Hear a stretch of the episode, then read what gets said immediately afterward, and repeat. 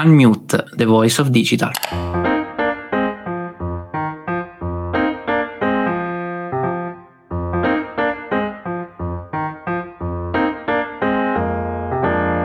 Ciao a tutti e ben ritrovati su Unmute, the voice of digital. Dopo un bel tuffo nell'evoluzione della SEO e delle nuove diavolerie AI che potrebbero cambiare le carte in tavola nell'episodio con Francesco Margherita, la puntata di oggi fa una virata su un altro tema caldo, ma parecchio diverso anche per noi e per cui eh, siamo di solito parlare.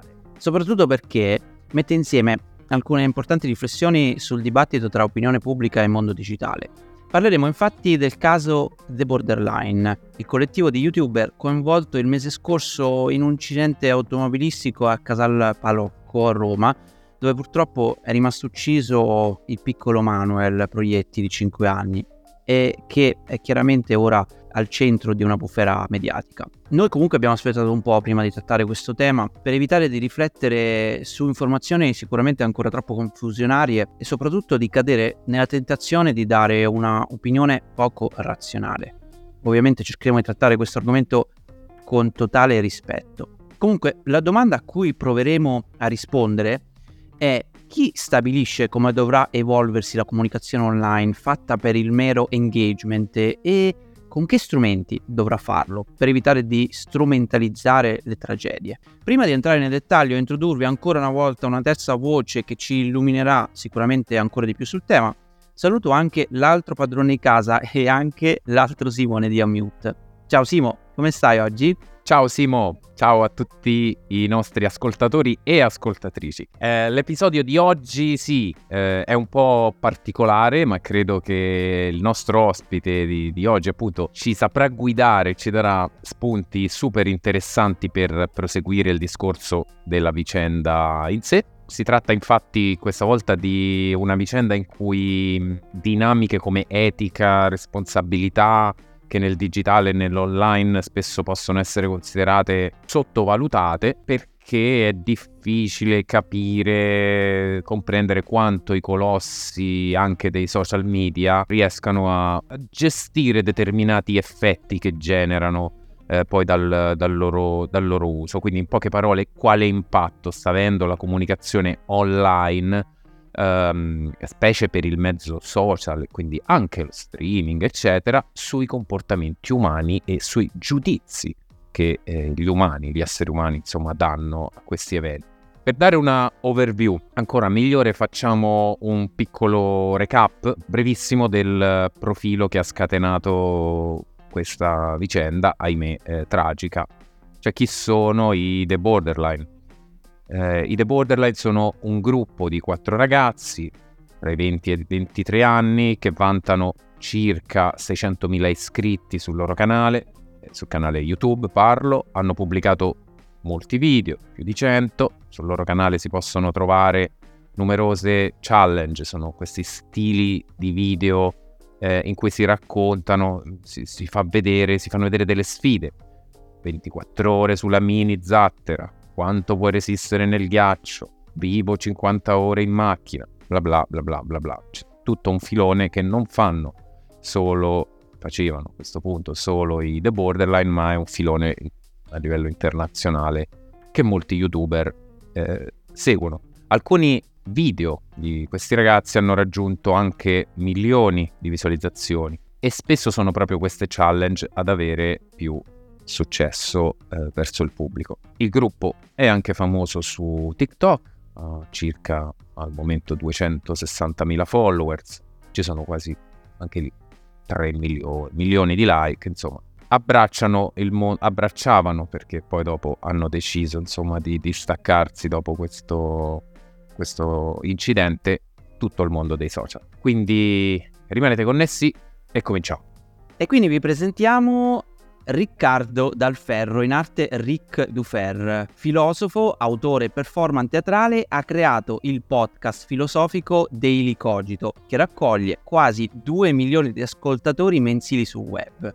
Gira i teatri d'Italia con i suoi monologhi che mettono insieme filosofia e satira e oggi è qui con noi perché lo riteniamo sicuramente adatto a descrivere da più vicino cos'è successo e come si dovrebbe agire.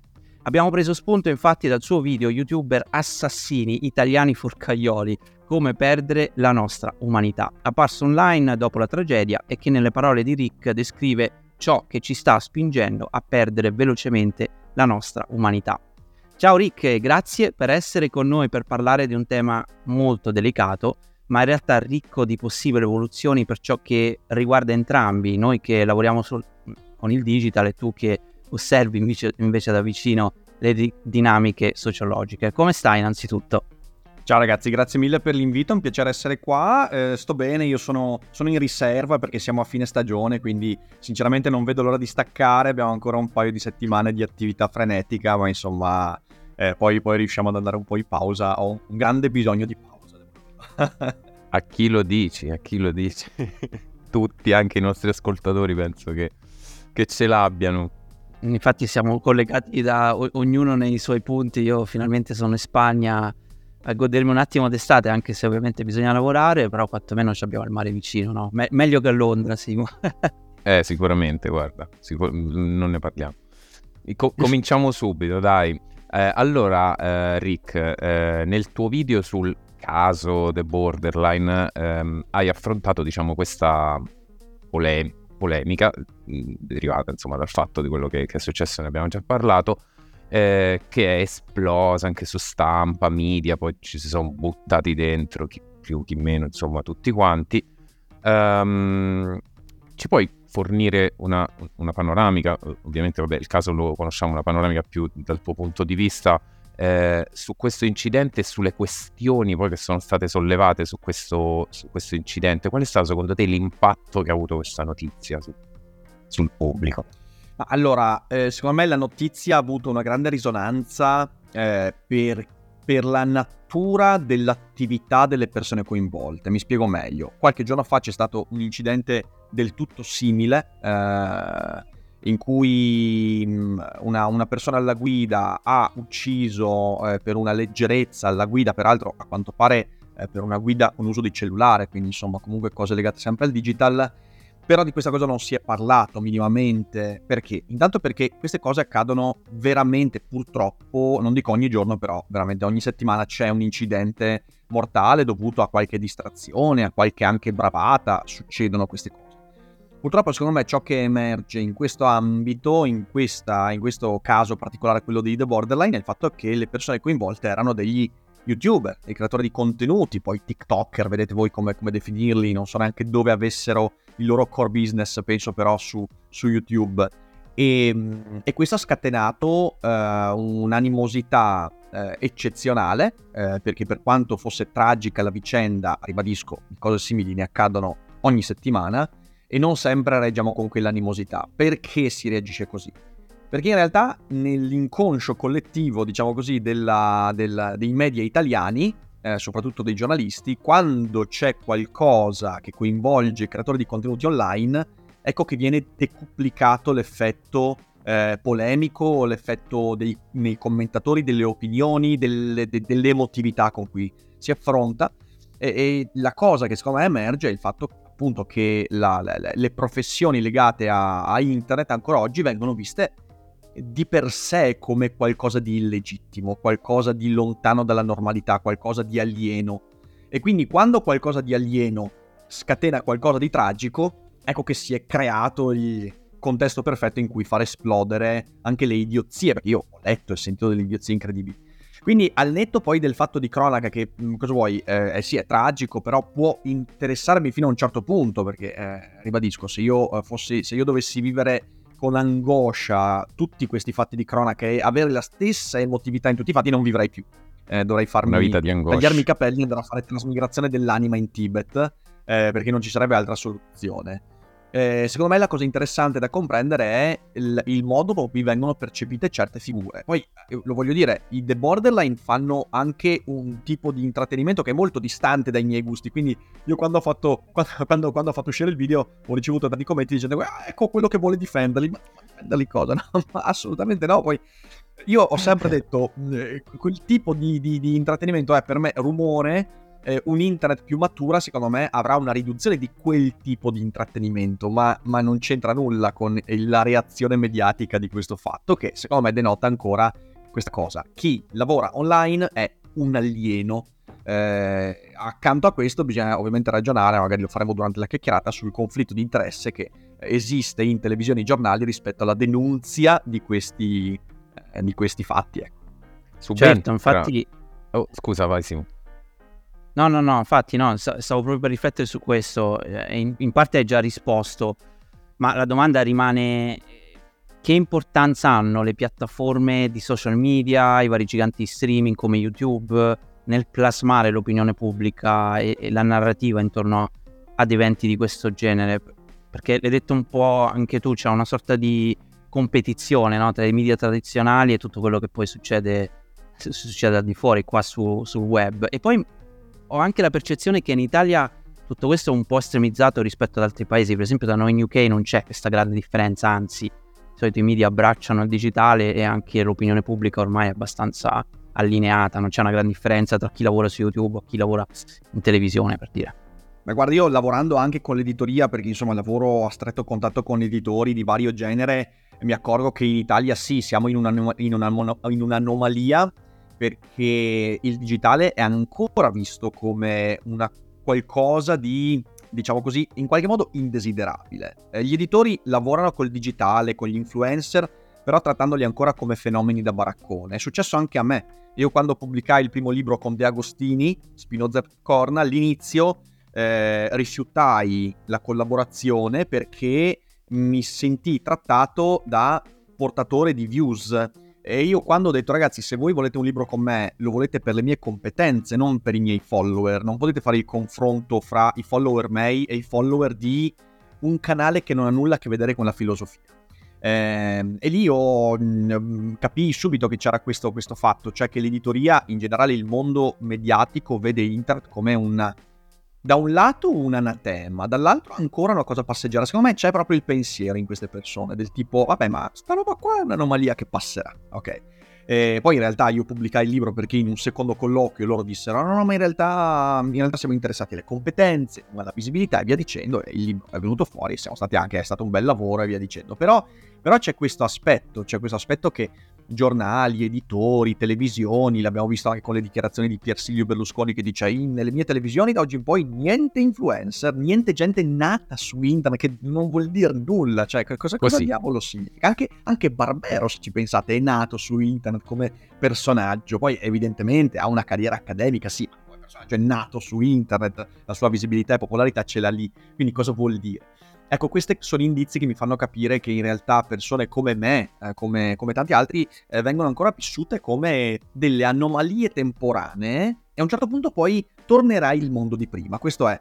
E credo sia un'anomalia perché sì, negli altri paesi, Germania, Francia, UK, eh, in realtà i media tradizionali sono riusciti per tempo, quindi non tardivamente come i nostri, a cominciare a dire ok, questa è una bella opportunità di crescita per reimparare delle cose, per connettersi a un nuovo pubblico.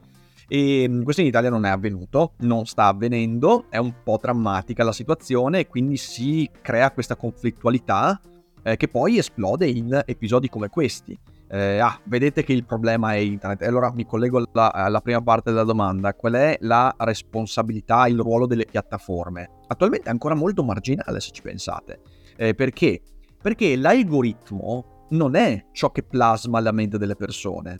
È la mente delle persone che plasma attualmente l'algoritmo. Cioè l'algoritmo è letteralmente un archivio, come in una biblioteca, che ordina i contenuti in base a quello che le persone cercano vogliono. Poi evidentemente sto semplificando perché ci sono aspetti anche molto più complessi, l'algoritmo di eh, Amazon è diverso da quello di YouTube, che è diverso da quello di TikTok, certamente, però l'algoritmo è ancora oggi la conseguenza di quello che le persone cercano, vogliono trovare.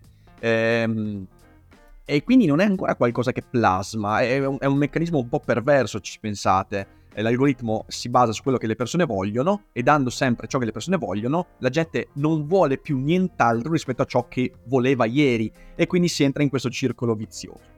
Questo cambierà per tanti motivi, eh, sempre di più e anche lì Google eh, è in prima fila in questo cambiamento, sempre di più le piattaforme diventeranno editori di contenuti e quindi l'algoritmo di domani, e per domani parlo non fra dieci anni, ma io penso fra un paio d'anni l'algoritmo sarà sempre più settorializzato e sempre più guidato da una scelta editoriale eh, e quindi sempre di più le piattaforme diventeranno anche responsabili, come lo è un editore, dei contenuti di cui la gente fruisce. Questo scontenterà molti perché il broadcast yourself sarà sempre più marginalizzato eh, e si andrà sempre più verso un mondo in cui i canali eh, che producono valore economico, sociale, divulgativo, culturale avranno una predominanza sui canali come quelli dei The Borderline. Eh, che poi appunto eh, pro- producono contenuti che magari hanno anche delle cose molto criticabili, molto, molto, molto negative da un certo punto di vista. Ehm, e quindi sempre di più quella responsabilità ci sarà. Però è un processo lungo, un processo molto lungo, è un processo che, come ho detto, scontenterà molti e che produrrà, nella mia visione delle cose, un internet a due velocità. Ci sarà fra 4-5 anni su YouTube, io mi immagino una homepage di YouTube in cui tu avrai la parte editoriale di YouTube, in cui ci sarà anche magari una maggior, ehm, un, un, un, maggior controllo dei contenuti, eh, quindi è possibile, faccio un esempio concreto, oggi io quando carico un video su YouTube, io dichiaro a YouTube, guarda che questo video non ha nulla che non va, poi YouTube verifica se c'è qualcosa che non va, mi fa o lo strike o l'alert. Però YouTube in qualche modo si fida della mia dichiarazione. Fra 4-5 anni non sarà più così. Io farò un video, lo manderò a YouTube, YouTube farà una verifica e dopo la verifica mi dirà ok, il tuo video va bene per stare in home. Eh, e quindi questa sarà l'internet di prima velocità con i canali quelli diciamo così eh, istituzionalizzati, quelli che seguono delle linee editoriali, proprio come un editore, come un, un giornale, via dicendo, e poi ci sarà la parte di broadcast, broadcast yourself, in cui io metto il filmino delle mie vacanze, il, quello del pre-diciottesimo e della festa con i miei amici, però non saranno più monetizzabili, non saranno controllati, avranno una visibilità marginalissima. Quello è il futuro di YouTube e di internet in generale, anche perché, qui poi concludo, eh, è molto chiaro, sempre più chiaro che la monetizzabilità, scusatemi questa orribile parola, eh, del, um, dei contenuti va verso proprio la capacità di produrre contenuti che abbiano valore per il pubblico. E qui si apre una pagina enorme, eh, però, però sì, è chiaro che il broadcast, broadcast yourself ormai va verso il suo tramonto con tutti i beni e i mali che, che, che questo comporta, insomma. Wow, che, che viaggio che, ho fatto mentre, mentre, parlavi e mi stavo immaginando anche un po' tutte le implicazioni, no? Adesso tralasciamo che più una cosa viene centralizzata, no? Un potere, diciamo così, no? Anche l'editoria, no? In teoria il mondo della comunicazione è un potere. Quindi più viene centralizzato un qualcosa, più c'è la, la, prima domanda è e chi lo controlla? È, è quella no? che, ti viene, che, ti viene, subito in mente. Chi controlla i controllori? Esatto. La legge, cioè la legge, capito? La legge YouTube sottostarà sempre di più alla legge sovranazionale dello Stato federale USA eh, di là dell'oceano, dell'Unione Europea di qua e dell'Italia, eh, sì, si va in quella direzione. È che, di nuovo, con tutti i benefici e i rischi che ciò comporta, non è che sia allora mondo idilliaco. Quindi arrivo un po' a, a, quella che era la, la, domanda, ma mi sembra, insomma, anche se hai parzialmente già risposto, quali saranno, com- come le immagini, queste implicazioni nel lungo termine eh, per piattaforme social che ospitano, immaginiamo di proiettarci, no? già tra i 5 e 2 anni che, che, hai, che hai detto te, YouTube come praticamente come te la immagini, come, come, disegni questo futuro che possa essere, come può essere ritenuta responsabile di un, um, eh, di un fatto come quello che è successo ai, ai The Borderline. Perché lì non è, non è che il fatto no, è successo su YouTube, cioè certo. difficile. Certo, certo, ma il fatto è successo in strada. In strada. Allora, ehm, io credo che sia molto difficile immaginare eh, la responsabilità di una piattaforma in una cosa come quella che abbiamo visto. Cioè, ripeto, ragazzi, parliamoci chiaro, quello è, è un incidente stradale fatto con delle leggerezze. Le leggerezze... Io, eh, quello che ho detto nel video, ricordiamoci che, che la gran parte degli incidenti stradali, eh, stradali avviene perché la gente guarda il cellulare mentre guida. E io di quelli che scrivevano le nefandezze peggiori sotto ai video di The Borderline, sono certo che l'80% di quelle persone almeno una volta nella vita ha rischiato di tirare sotto qualcuno perché guardava un messaggio. Mm, quindi io non credo che quel fatto lì, quello che può esserci in quel caso è una maggior velocità della piattaforma YouTube nell'intervenire sul canale, sulla monetizzazione di quei contenuti, eh, oppure sulla, su, sulla, sulla, su, sulla, sulla, visibilità che si dà a un certo contenuto. Eh, però non credo che siano quelli, infatti per quello il, l'episodio in sé crea l'occasione per parlarne, però non è l'episodio in sé quello che veramente avrà rilevanza. Hanno rilevanza altri episodi, per esempio, eh, l'anno scorso, sì, l'anno scorso, mi sembra, o all'inizio di quest'anno c'è stata, la, no, all'inizio di quest'anno c'è stata la sentenza ehm, um, in cui una famiglia di una ragazza uccisa negli attentati Bataclan 2000, eh, cos'era, 2012 se non sbaglio, 2013, eh, in Francia, ehm, questa famiglia ha chiamato in causa Google perché a quanto pare uno degli attentatori al Bataclan si era formato attraverso video su YouTube, video del 2015, eh, video su YouTube, eh, grazie per il fact checking a chi è, in, è eh, nella chat. Eh, grazie a questo, a questo mm, cioè diciamo così, grazie a contenuti dell'ISIS pubblicati su YouTube, a quanto pare alcuni di questi attentatori si erano formati ideologicamente. Questa famiglia ha chiamato in causa, è arrivata fino alla Corte Suprema, eh, perché l'idea era quella di far pagare a Google la morte di questa ragazza. Ovviamente, mi viene da dire ovviamente perché era palese da ogni punto di vista, la Corte Suprema ha detto no, fermi tutti. No, perché se noi creiamo questo precedente, domani internet sparisce, ma sparisce, sparisce veramente. Perché se le piattaforme dovessero essere, peraltro, col senno di poi, chiamate in causa eh, nella formazione ideologica assolutamente non comprovabile di una cosa complessa come eh, il fenomeno dell'estremismo islamico, e allora gli si creano dei problemi. Dei problemi perché nulla diventa pubblicabile. È come quelli che a inizio anni 2000, quando ci fu l'attentato nella scuola Columbine, dicevano guardate che quelli che hanno fatto l'attentato ascoltavano Marilyn Manson. Allora cosa facciamo? Chiamiamo in causa Marilyn Manson, lo portiamo a processo, gli facciamo smettere di pubblicare dischi e tutti dicono no, mi sembra un po' una stronzata. E per quanto sia, sia comprensibile il, diciamo così, il dolore di una famiglia che voglia cercare, eh, quella, quella lì non, non poteva andare da nessuna parte. Però è un segnale è un segnale che ci dice che la direzione della politica è quella di rendere sempre più responsabili le piattaforme di quello che poi avviene in conseguenza a pubblicazioni e via dicendo, che è uno dei modi con cui si cerca di dire guarda quello che succede su internet è vita reale, non è un mondo distaccato.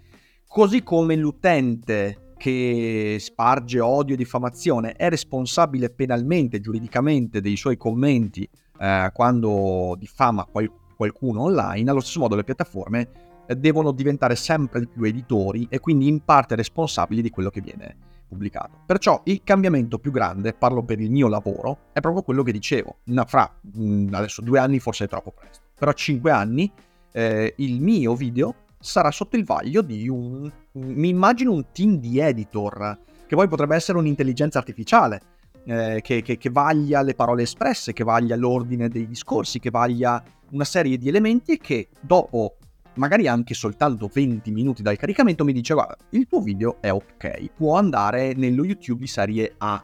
Oppure il tuo video, eh, il tuo video ha delle cose controverse, cose che potrebbero scatenare, magari fake news, magari eh. Allora va nello YouTube di serie B, sto facendo delle generalizzazioni per far capire. Oppure il tuo video è della tua famiglia, la tua famiglia che si mangia il picnic al parco, guarda, va nello YouTube di serie C, cioè tu lo puoi far vedere, hai il link però non finisce nei consigliati, non finisce nella monetizzazione, non finisce nella home YouTube e via dicendo. E questo YouTube se lo prenderà come responsabilità. L'altro cambiamento infatti sarà la possibilità di guadagno dei creatori di contenuti.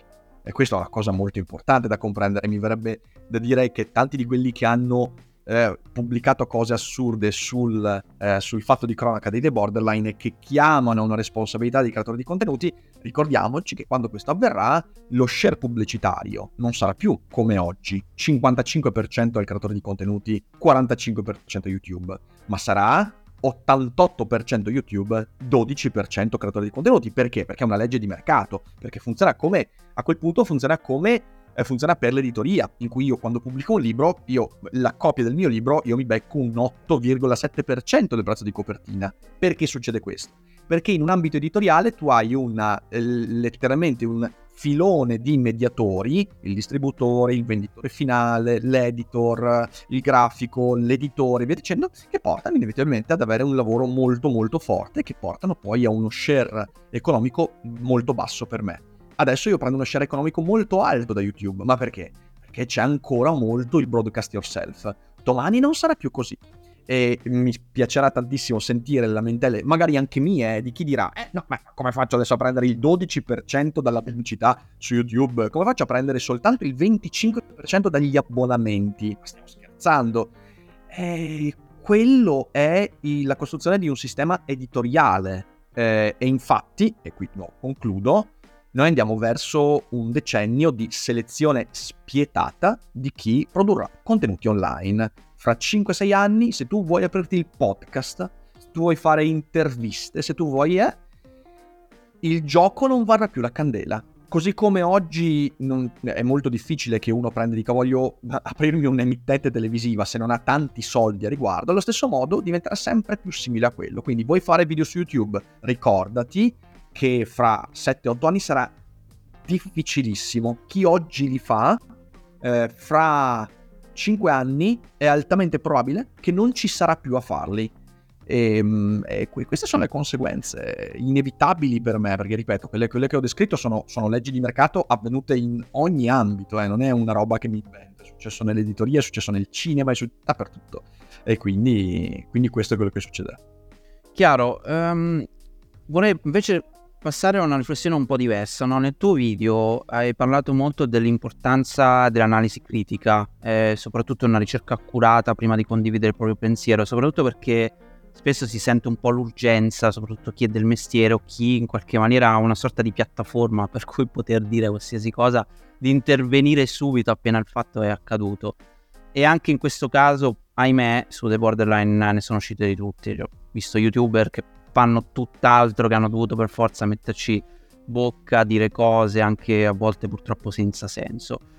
E secondo te quali saranno le contromisure che bisogna avere sia da chi appunto sente questa urgenza di, di, di, attaccarsi subito al treno e schierarsi o a sinistra o a destra, perché poi alla fine è così, rispetto ad un argomento per evitare appunto di prendere delle bucce di banana assurde e fare delle, delle gaffe pazzesche come sono successe anche in televisione, tra l'altro, politici sì, famosi. Sì, Ma guarda, uno, uno, dei cui, uno, dei motivi per cui, la direzione intrapresa è quella che ho descritto è che è l'unico modo per ridurre un po' questo rumore terribile che, che ormai ci fa fare una confusione veramente, veramente assurda. Oggi viviamo ancora perché uno degli effetti della filosofia del broadcast yourself, della cosiddetta user content, eh, user, user content generation, eh, quindi i contenuti prodotti dagli utenti, la controparte il fatto che c'è un'enorme quantità di rumore che spesso ci impedisce anche di vedere i segnali.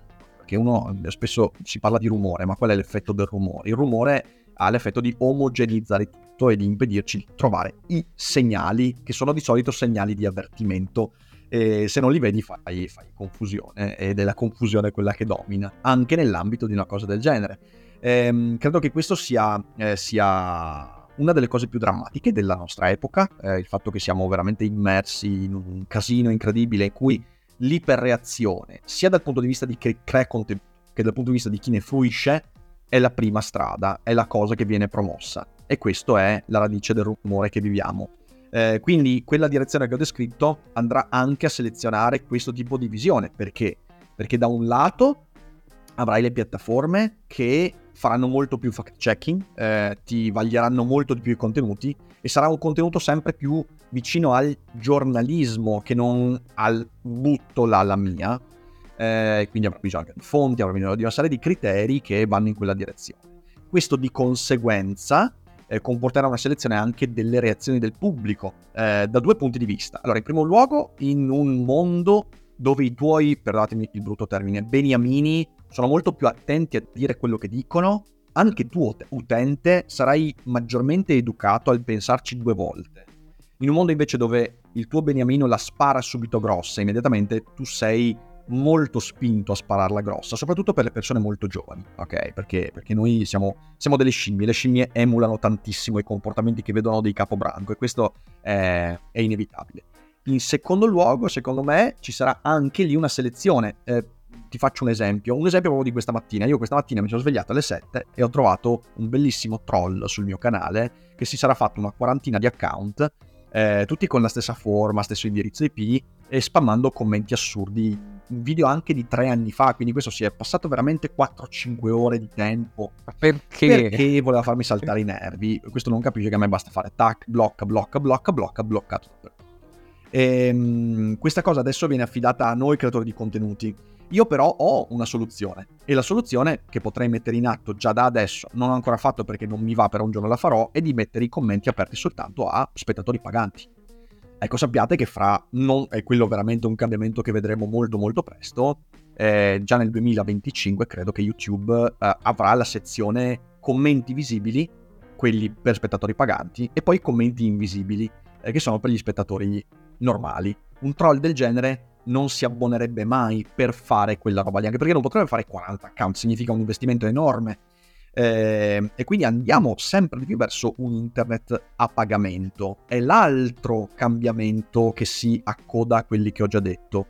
Internet, anche dovuto semplicemente al fatto che dopo la pandemia abbiamo cominciato a riscoprire un po' la realtà, ecco, a uscire e smettere di stare 16 ore al giorno davanti a uno schermo, internet ehm, si sosterrà sempre di più sui servizi a pagamento, eh, servizi costruiti in modo intelligente, non quindi abbonamenti così a vanvera, ma costruiti in maniera che poi si renda anche utile alla persona dire ok ci spendo questi 2 euro al mese per poter commentare su YouTube. Succederà, è inevitabile anche quello. Eh, quindi questi sono i, i, cambiamenti che porteranno poi a ridurre quel rumore lì. Perché poi, cosa volete? Io, a, a me, ma il denaro piace molto. Eh, e devo dire che mi piace il libero mercato. E il libero mercato mi ha insegnato una cosa, che questi fenomeni si regolamentano grazie alla spesa. Prima la spesa di tempo. Se tu guardi i canali, gli utenti, e questo lo posso proprio mostrare chiaramente, gli utenti che spendono più tempo critico, quindi che non i due minuti per farsi l'idea, ma i 18-20 minuti al giorno sui tuoi contenuti sono quelli che poi argomentano meglio, eh, portano un contributo migliore. E poi dall'altra parte, dopo questa selezione del tempo, c'è la selezione del denaro. Ok, l'utente che paga per è un utente che è più propenso a ragionare di più rispetto a quello che sta per scrivere.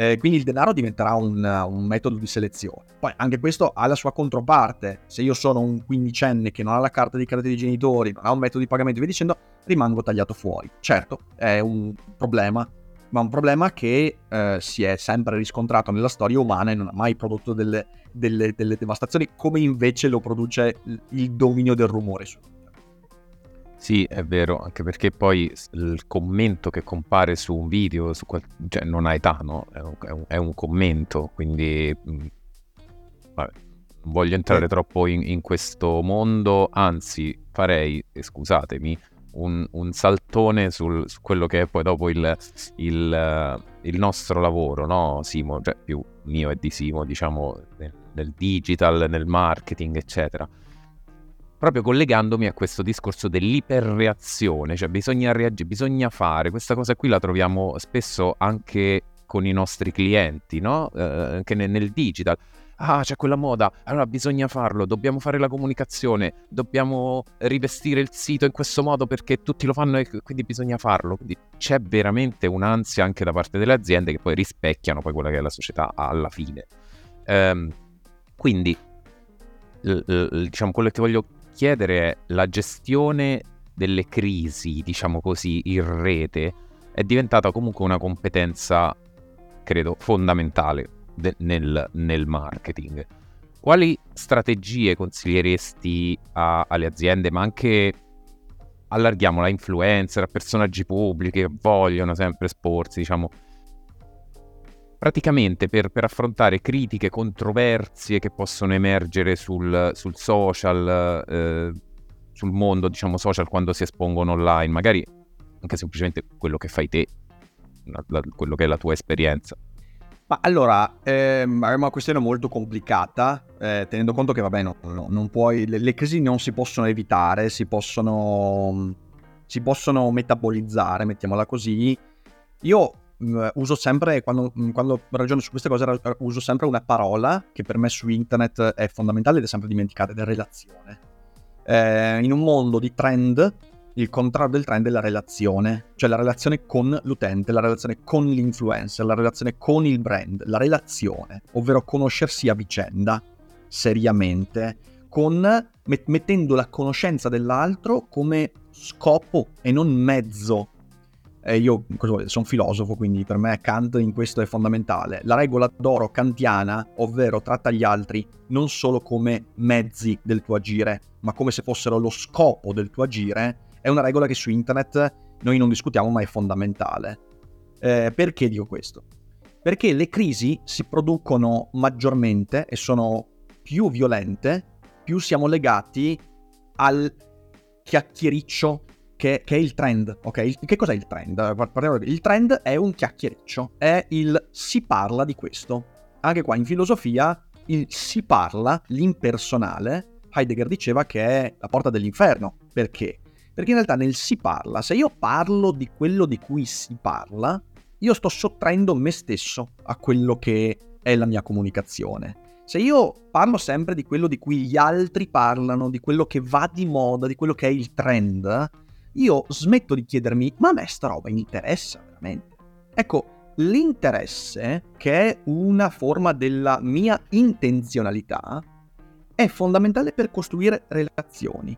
Se io voglio una relazione, pensate alla relazione con, vostri, con il vostro migliore amico, ok? O il vostro partner, eh, chiunque su cosa si fonda quella relazione? Si fonda sul fatto che io conosco le tue intenzioni. Quando tu mi parli di qualcosa, so perché mi stai parlando di quella cosa. E so che non mi stai parlando di quella cosa perché fuori si parla di quello, chi se ne frega. Me ne parli perché muove il tuo interesse. Ora, questa cosa, relazione intima, amicale, nella vita quotidiana, deve essere, per come la vedo io, trasformata, ovviamente deve essere presa e trasposta con i dovuti crismi, nell'ambito online. E allora con il tuo utente, tu non devi vedere il tuo utente come a uno a cui mostrare spazi pubblicitari. Devi eh, relazionare il tuo utente come a una possibile relazione. E come lo fai questo? Intanto chiedendomi cosa che mi interessa discutere. E in secondo luogo, perché a lui interesserebbe ascoltarmi? In questo si crea una relazione di lungo periodo. Io con questo atteggiamento ho utenti che mi scrivono, che mi dicono e io ti seguo da 7 anni. Ci sono persone che mi dicono, io eh, avevo 15 anni che ho cominciato a seguirti, oggi mi sto laureando e per me Rick Dufer è un, un compagno che mi ha portato in una maturazione intellettuale. Qualche settimana fa a un evento a Pescara ho incontrato un ragazzo che mi fa, un ragazzo, un uomo in realtà che mi fa, io sono il tuo iscritto numero 33. 33 ok? Significa che lui si è veramente iscritto il primo giorno in cui ho pubblicato il primissimo video sul canale YouTube a dicembre 2014. Ecco, per me questo significa costruire relazione. Relazione significa riconoscersi a vicenda. Questo non ha a che fare soltanto con il creatore e utente, ha a che fare anche per esempio con il creatore e eh, sponsor. Noi abbiamo degli sponsor su Daily Cogito che sono nostri sponsor da tre anni. Da tre anni. Attenzione, noi non facciamo dei numeri fo- folli, eh. Ragazzi, il mio canale fa l'ultimo mese 1.200.000 visualizzazioni, che certo è tanto, va bene per l'argomento di filosofia, però se vado a prendere i numeri dei The Borderline di, di, di, di altri mille canali è una goccetta nell'oceano, ok? Eppure ci sono sponsor che stanno con noi da tre anni, perché? Perché se c'è una relazione fra me e gli utenti, fra me e il brand, fra anche me e i miei collaboratori e non c'è invece l'idea di oggi parlo di quello di cui tutti parlano, oggi catturo il trend, magari cresci molto di meno all'inizio, però porca miseria, quelle relazioni che crei con quei eh, con quelle poche migliaia di utenti che veramente ti riconoscono, quelle diventano relazioni di reciproco vantaggio in cui tutti quanti possono trarne qualcosa a lungo termine. Quindi la parola relazione. Questo mi permette anche, per arrivare alla domanda, di diminuire le crisi. Perché?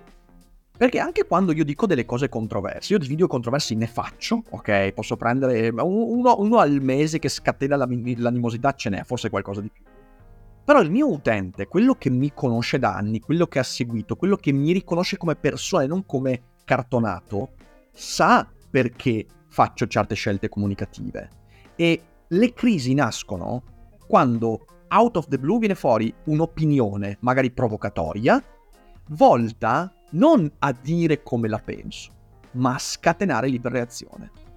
Quella è la crisi sempre. La crisi nasce da una incomprensione reciproca e l'incomprensione esplode se io parlo di quello di cui penso che in- si interessino gli altri rispetto a quello che interessa a me. Anche nel video su The Borderline, è un video che ha fatto un po' di views, ha scatenato gli animi, però gli ho detto quello che pensavo veramente. A distanza, e questo è un altro ulteriore aspetto, di una settimana dagli eventi. Se io avessi fatto il video il giorno stesso, come tanti hanno fatto, avrei detto delle banalità immani, non avremmo fatto questa intervista probabilmente, perché? Perché cosa vuoi aver riflettuto in 12 ore, 4 ore? Cioè, cosa vuoi aver tirato fuori dal tuo cervellino? Niente, ti ci vuole qualche giorno, bisogna lasciare sedimentare i pensieri e allora anche lì vuoi una relazione con i tuoi utenti, con i brand, con il tuo canale, con i tuoi argomenti? Prenditi il tempo di pensare. E il problema invece oggi, nell'epoca dell'iperreazione, del trend, quando tutti parlano di una roba, io devo subito parlarne a prescindere dal fatto che io ci abbia riflettuto, mi sia preso le fonti, abbia fatto delle letture, non c'entra niente, non posso perdere tempo. Infatti io dico scherzo su questo, sono un influencer di merda perché io parlo delle cose di cui tutti parlano a una settimana di distanza rispetto a quando tutti hanno smesso di parlarne. Ed è una cosa, una cosa interessante, però è una cosa che sul lungo periodo ci ha dato tantissimo e che serve veramente anche a migliorare la relazione che abbiamo con internet e con questi argomenti spesso divisivi. Perché Rick? Cioè, è una domanda eh, scema. Perché sia, siamo, eh. da un punto di vista ovviamente del, del, filosofico, diciamo, del tuo campo, perché nel mondo, nel mondo de, cioè, te stavi facendo questo ragionamento, ovviamente l'hai espresso molto meglio di me di come io lo esprimo ai, ai miei ai clienti, diciamo ai ragazzi che lavorano nel team. Dire le cose che dicono tutti ti fa essere adesso non voglio dare giudizi personali, parliamo di brand, ti fa essere un brand così, che se adesso va di qua, domani sta di là, ma non ha un carattere forte. E ci sono brand con caratteri forti che prendono posizione e sono sempre lì, certo. sono lì, sono, sono, delle colonne, dei pilastri del, del mercato, anche piccoli brand. Perché secondo te siamo l'uomo, il mercato, i brand, le persone sono dietro questa, sono in terri- questo terribile flusso di iperreazione e, e, e c'è questa volontà di dover fare tutto, partecipare a tutto. Siamo deboli perché vige un'epoca di debolezza terrificante in cui siamo, abbiamo molta più paura di perdere quello che abbiamo rispetto a quanto desiderio di conquistarci qualcosa in più di nostro. E secondo te cosa cambia? Cioè, quando c'è stato un, un cambio del genere? Oddio, sul quando possiamo veramente ragionare per ore e ore perché sono in realtà sono dei fenomeni molto complessi. Eh, io credo che, credo, credo che una parte di queste incertezze che abbiamo introiettato siano nate comunque a fine anni 90, con poi ovviamente la simbolica immagine delle torri gemelle eh, buttate giù da, da, dai 737, sicuramente quello rappresenta un cambiamento radicale in cui abbiamo cominciato a dire, uh, ma quello che abbiamo lo possiamo perdere molto velocemente. E quindi abbiamo cominciato ad avere una paura fottuta di dire le cose sbagliate, di fare le cose sbagliate, di... di, di... E questo, lo so che sembra, un, come si dice, long shot, però in realtà quella paura sociale e politica si è tradotta anche in una paura commerciale e economica nel modo in cui i brand vivono loro stessi. I, i brand eh, sono insieme di persone, eh, i brand non esistono, sono, sono, dei conglomerati di persone. Ciò che esiste, io sono un popperiano di ferro. Popper diceva le società non esistono, esiste l'individuo e gli individui insieme fanno le società. Allo stesso modo i brand non esistono, esistono degli individui che hanno dei valori di riferimento e danno forma a dei brand. Più gli individui che fanno parte di quel brand hanno dei valori di riferimento che non sono negoziabili. Credo nella libertà di espressione, anche in un'epoca in cui la libertà di espressione è messa sotto attacco, io ci credo e fondo la mia azione prendendomi la responsabilità di questa azione. Il mio brand sarà un brand di carattere perché sarà riconoscibile in base a quell'aspetto. Più invece i miei valori individuali sono negoziabili in base agli umori del momento, ai trend, e più il mio brand, la collettività di cui faccio parte, sarà incline a cambiare i colori in base a dove tira la bandiera. Oggi questa paura di, aver, di perdere dei privilegi, delle ricchezze, dei presupposti, eh, si traduce in questa cangiabilità della, della, società anche a livello di brand. E quindi tu hai dei brand vigliacchi, cioè nel senso c'è proprio la vigliaccheria è dominante oggigiorno. E quindi tu hai il momento in cui l'opinione pubblica dice attenzione, eh, attenzione, non si può parlare di questioni di genere senza queste, queste, cose ben precise, oppure non si può parlare di guerra senza queste cose ben precise, oppure non si può parlare proprio di queste cose qua, perché ci mancherebbe. Però se un brand fonda la, la sua immagine sulla libertà di espressione, per esempio faccio una, dovrebbe mantenerlo soprattutto in momenti in cui gli aspetti sociali, economici e politici vanno in una certa direzione. Solo che per paura di, di, di, di sbagliare direzione del vento, allora facciamo casino. C'è un, c'è un, bellissimo personaggio in un'opera di Shakespeare che è il Coriolano e il, il personaggio è Menenio.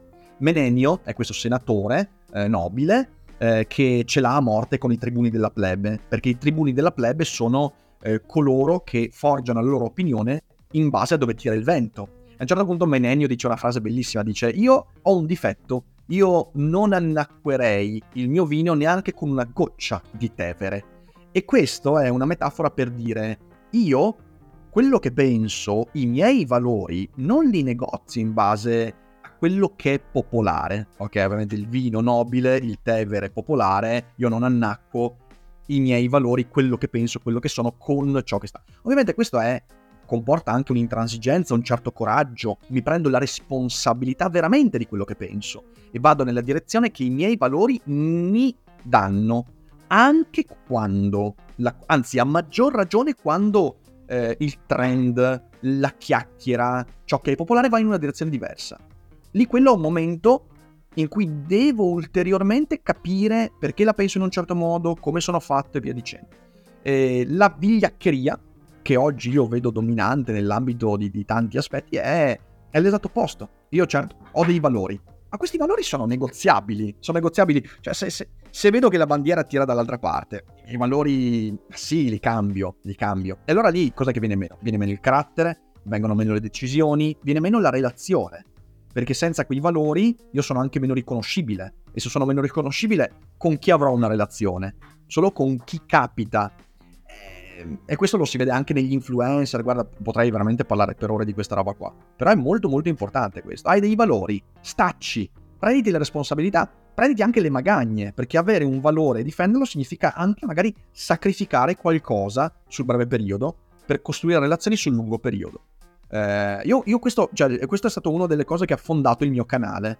Eh, infatti, se, se, guardate la crescita del mio canale, questo mio canale è costante, non abbiamo mai avuto dei picchi di popolarità incredibili, ma è costante perché, perché con queste persone, queste persone mi riconoscono. Eh, ed, è, ed è, questo secondo me è traducibile in tantissimi altri ambiti della vita. È molto bello e profondo e si collega anche alla domanda che ti sto per fare. Parlavi ovviamente dell'importanza delle relazioni, che significa creare una cultura digitale più resp- responsabile a volte o dovrebbe essere così in cui sia informazione che intrattenimento, come capita spesso, possono però comunque sempre creare valore, no? E questo per i creator dovrebbe essere secondo me la prima e unica missione. E ehm, come secondo te da parte del creator, ma anche di chi eh, fruisce, diciamo, dei contenuti, quali potrebbero essere alcune best practice per eh, i social media del futuro? Cioè, dove dovremmo andare? Come si fa a creare valore mantenendo relazioni? Non so se hai qualche, qualche idea che, che, può aiutare. Guarda, cioè in realtà la risposta per me è, è, è, mo, è molto semplice, cioè sembra, sembra, semplicistica ma non è semplicistica, è, sempli- è semplice perché è la prima risposta che può venire in mente a qualunque persona che usi il cervello. Parla di quello che ti interessa. Eh, io mi immagino un internet del futuro in cui le persone che producono contenuti producono contenuti perché sono interessate al proprio contenuto. Guarda, io eh, frequento, ho conosciuto in questi anni tantissime persone che fanno il mio lavoro in, negli ambiti più disparati. E io ti giuro che la depressione, lo sconforto, la disperazione che ho visto in tantissimi dei miei colleghi, magari colleghi con visibilità enormi, che però non hanno stima di quello che fanno, è terribile è terribile. Allora tu hai eh, il, ragazzo giovane che ha 21-22 anni, che quando ne aveva 15 ha avuto un successo incalcolabile casualmente perché videogiocava. Adesso lui non vorrebbe più videogiocare perché magari ha cambiato gli interessi, magari che ne so, gli piace Proust, vorrebbe parlare di Proust, oppure ha imparato a suonare il violoncello, vorrebbe suonare il violoncello, ma negli anni si è incastrato, per esempio, in contratti con management che adesso gli dicono: no, tu devi, devi, devi parlare di gaming perché sei una miniera di denaro, e vive con disperazione questa condizione. Ehm, persone che in qualche modo si sono costruite un pubblico, che ne so, facendo ridere, ma magari nella vita un po' come Robbie Williams, ok? Non sono, in realtà sono depresse nella vita, fanno ridere ma sono depresse. E quando, pub- quando vogliono pubblicare un video in cui raccontano la loro vera personalità, vedono un pubblico che si rivolta perché dicono: Ah, tu devi farmi ridere, non devi farmi intristire. E vivono questa cosa con depressione e disperazione. Perciò eh, la, la, regola per me è quella lì: è parla di ciò che ti interessa e cerca di non essere troppo un personaggio. Poi lo siamo tutti un po', inevitabile. Eh, però io una cartina tornasole fondamentale per quello che faccio è quando incontro la gente dal vivo mi, dic- mi dicono tutti sei uguale a come ti esprimi in video, cioè non c'è differenza. No, perché io quello che mostro a video sono, sono, proprio io, poi li faccio in live, quindi io ci metto dentro anche tutti i miei aspetti caratteriali, il mio gesticolare in un certo modo, il mio... sono così come si vede a video e detesto l'idea di usare una maschera per mostrarmi più figo, più forte, ma cioè, sono quella roba lì, posso sbagliarmi, eh, ho i miei difetti, ho gli errori di pronuncia, ho eh, la mia cadenza veneta, ho tutta una serie di cose che, eh, che, che, che, mi porto dietro e va benissimo così. Mi interessa parlare di certi argomenti. Eh, io ho fatto dei video, mi capita di fare dei video su argomenti che nessuno si caga e fanno 5.000 views in una settimana, che sono poche per la media del nostro canale ma poi mi porto a casa l'orgoglio di aver prodotto un contenuto che solo io avrei potuto produrre in quel modo lì. Eh, ed è anche questo un aspetto che poi crea relazione perché magari quel video fa 5.000 views, ma quei 5.000, cavolo, te li porti dietro per i prossimi anni, non ti si staccano più perché dicono qui c'è una produzione di contenuto onesta, eh, autentica, mossa da intenzionalità e interesse. Eh, perciò è quella secondo me la regola d'oro su internet, cioè fai quello che ti interessa, eh, mostrati il più possibile per quello che sei, non, non, non aver paura di sbagliare, non... ed, è, ed è molto importante anche per l'equilibrio, eh, perché poi io ripeto, ci sono persone che hanno enorme successo su internet, ma nella vita privata, a causa di internet, sono disperate. È vero. Non sto esagerando. Wow, quanto valore sui valori che ci hai portato, Rick. Grazie, grazie davvero perché ci dai da- ci stai dando diciamo, opportunità di, di, uscire un po' con alleggerirsi anche la testa, usci- uscire un po' con i pensieri da, dalla, dalla, nostra no, Simo, solita cerchia di ragionamenti su, su, strategie di marketing. Eccetera. Le cerchie fanno venire il cerchio alla testa. Esatto, esatto. Guarda, io gi- giusto per, visto che abbiamo parlato tanto di valore, questa sarà una di quelle puntate che io mi riascolterò tre volte per prendere nota di alcune cose che hai detto, perché ovviamente non potevo farlo in diretta, perché secondo me sono molto interessanti. Quindi grazie di cuore. Per... Tra l'altro ne parlavamo giorni sì. fa. Simo, con, con, i ragazzi, con tutto il team. Pensate, Grazie di cuore per, eh, per, essere stato qua. Continua a fare quello che fai perché fai dei contenuti, secondo me, pazzeschi e nulla. Grazie, grazie ragazzi. Grazie per essere stato con noi, Rick alla prossima. Buona, buona, estate. Io continuo a fare quello che faccio, però fra due settimane vado in pausa, eh, ve lo dico. Poi ci si rivede. Ricaricati e torna a bomba, più carico di prima. Alla grande. ciao, Grazie Rick. mille, ragazzi. Ciao, ciao. Grazie mille. Alla prossima. Ciao, ciao. Ebbene, siamo arrivati alla conclusione di questo episodio che spero, anzi speriamo che vi sia davvero piaciuto. Noi ci siamo divertiti molto a farlo, ho preso un sacco di note, insomma, è stato un argomento delicato, diverso dal solito, ma perché no, speriamo utile per tanti di voi. Se volete seguirci ancora di più potete farlo attraverso la nostra newsletter che trovate sul sito di richclicks.it. Potete anche iscrivervi al nostro gruppo su Telegram e magari, perché no, suggerirci altre, altri ospiti per i prossimi episodi. Siamo anche su Instagram, su TikTok, insomma, venite a trovarci anche di là. Ci vediamo alla prossima, un altro episodio.